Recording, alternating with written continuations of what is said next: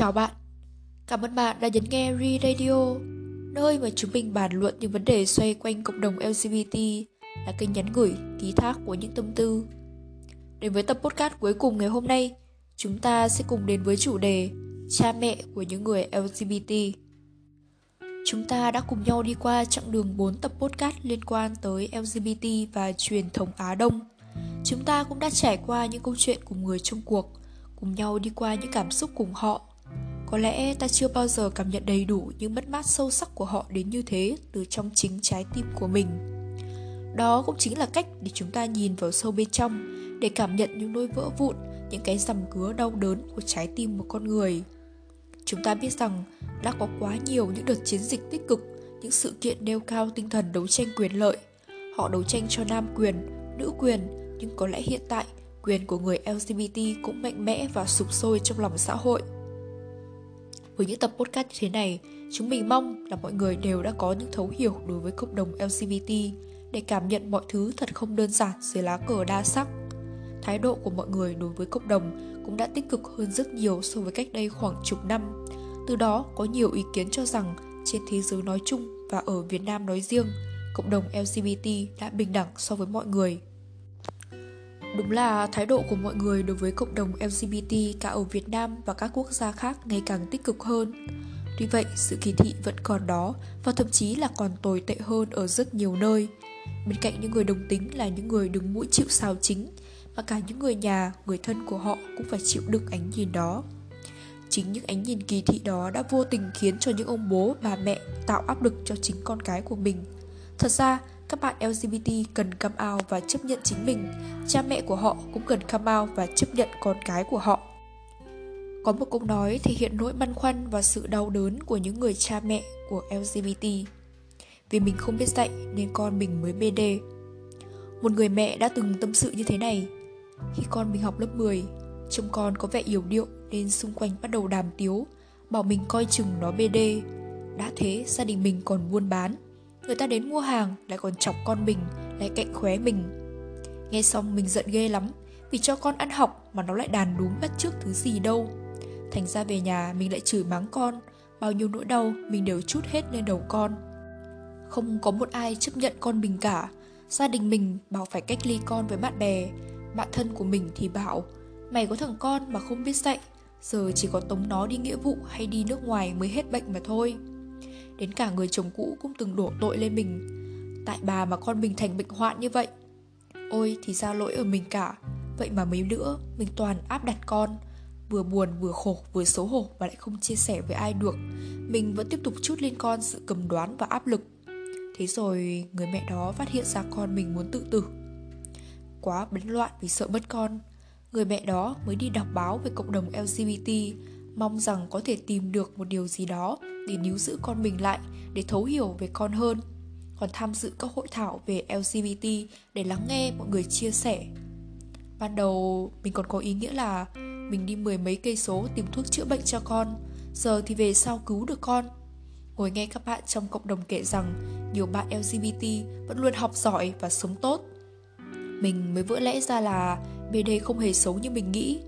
Cha mẹ đôi lúc chỉ buồn lúc chưa hiểu mà thôi, chứ khi họ biết con mình rất giỏi, rất có hiếu và đồng tính là lẽ tự nhiên đối với bản ngã cá nhân của một số người, và đó chính là giới tính sinh học của họ, họ sẽ không có ai, không để dè bỉu con.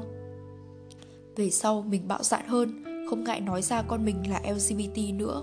Từ ấy mình và con lại được kết nối, con còn khoe với mình là bạn bè tự hào về mình lắm. Không phải ai cũng may mắn nhận được sự đồng cảm của đấng sinh thành. Có những người cha, người mẹ không chấp nhận con mình là người đồng tính. Những người xung quanh cũng nhìn nhận bà như một người phụ nữ thất bại. Con đồng tính, tuổi già lủi thủi không có cháu, là một bà mẹ không biết dạy con. Có nhiều phụ huynh không muốn chấp nhận đứa con trai, con gái của mình là đồng tính. Không phải do họ kỳ thị đồng giới, đó là do họ thương con mình quá. Họ không muốn đứa con của mình phải dính phải những đàm tiếu, kỳ thị, bắt nạt, tẩy chay. Họ mong muốn con cái của mình có cuộc đời suôn sẻ, yêu đương và lập gia đình, thay vì phải trải qua những mối tình giấu giếm, những giọt nước mắt băn khoăn và đau khổ. Nỗi tĩnh lặng không phải là một sự từ chối, nó là niềm đau đớn khổ sở và sự lo lắng. Ở tập podcast thứ 3, chúng ta đã nghe về việc người LGBT come out. Vậy thì hôm nay, chúng ta sẽ đến với một sự come out khác cũng rất can đảm, nhưng nó lại có giá trị ở chỗ, đó là biểu hiện của sự thấu hiểu, yêu thương và dành trọn vẹn tình cảm một cách sâu sắc nhất.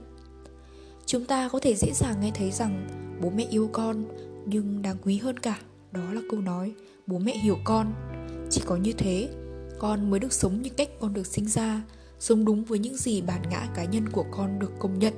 Chỉ có cha mẹ thấu hiểu, người con mới có thể chống chọi lại những đàm tiếu, công kích từ bên phía người ngoài.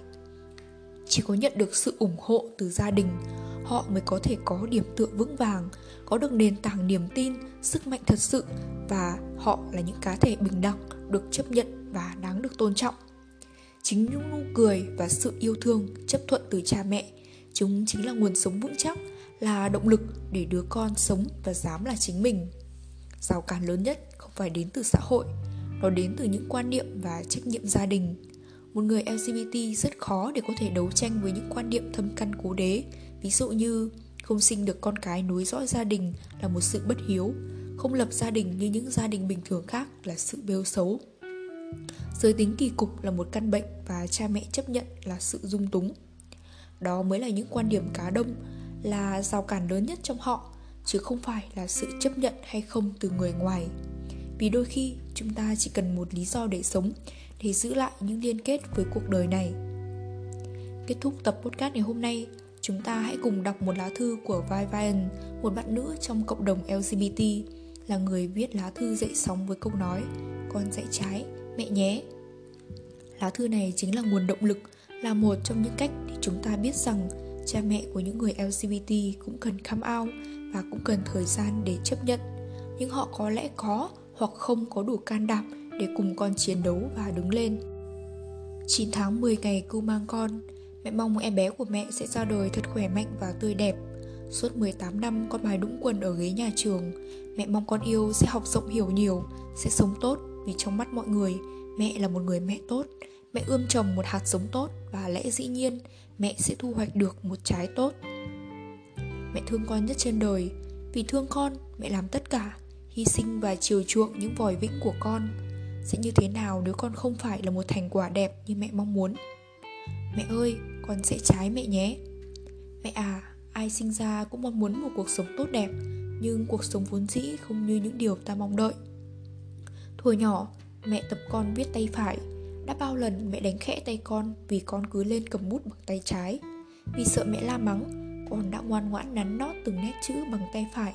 Nhưng khi con lớn lên, con lại muốn viết tay trái để giữ lại một chút gì đó trong con. Vì thế, con đã tập viết tay trái.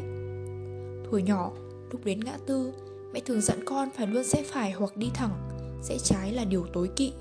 Cuộc sống cũng như trong đường đời, hãy rẽ phải và đi thẳng để giống mọi người, để hòa nhập cùng tất cả. Nếu rẽ trái, con hẳn sẽ gặp trở ngại.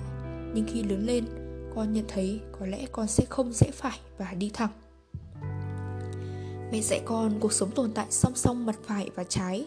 Hãy nhìn vào mặt phải để sống tốt và đừng bao giờ trái lại. Nhưng khi lớn lên, con bắt đầu nhận thấy con muốn rẽ trái lại là một số mẹ à. Con thích con gái, con là một người đồng tính. Con nghĩ là mẹ hẳn sẽ rất buồn nếu biết con như thế. Con biết với linh cảm một người mẹ, hẳn mẹ cũng mơ hồ điều đó. Con từng ở trong mẹ, cùng đập một nhịp tim và thở cùng mẹ, thì lẽ nào con nghĩ gì, muốn gì mẹ không biết. Nhưng có lẽ sự thật thì khó mà chấp nhận. Đồng tính thì có gì là sai, con cũng muốn thế đâu. Người ta thích rẽ phải, còn con thích rẽ trái. Chẳng phải vì con ương ngạnh, nhưng vì con là như thế. À mẹ ơi, con không lạc loài khi rẽ trái đâu, vì con biết rằng cũng nhiều người rẽ trái như con. Con không một mình. Con rẽ trái mẹ nhé. Rẽ trái, con sẽ thấy cuộc sống con dễ thở hơn. Con sẽ không còn cảm thấy mặc cảm khi nhìn sâu vào mắt mẹ nữa.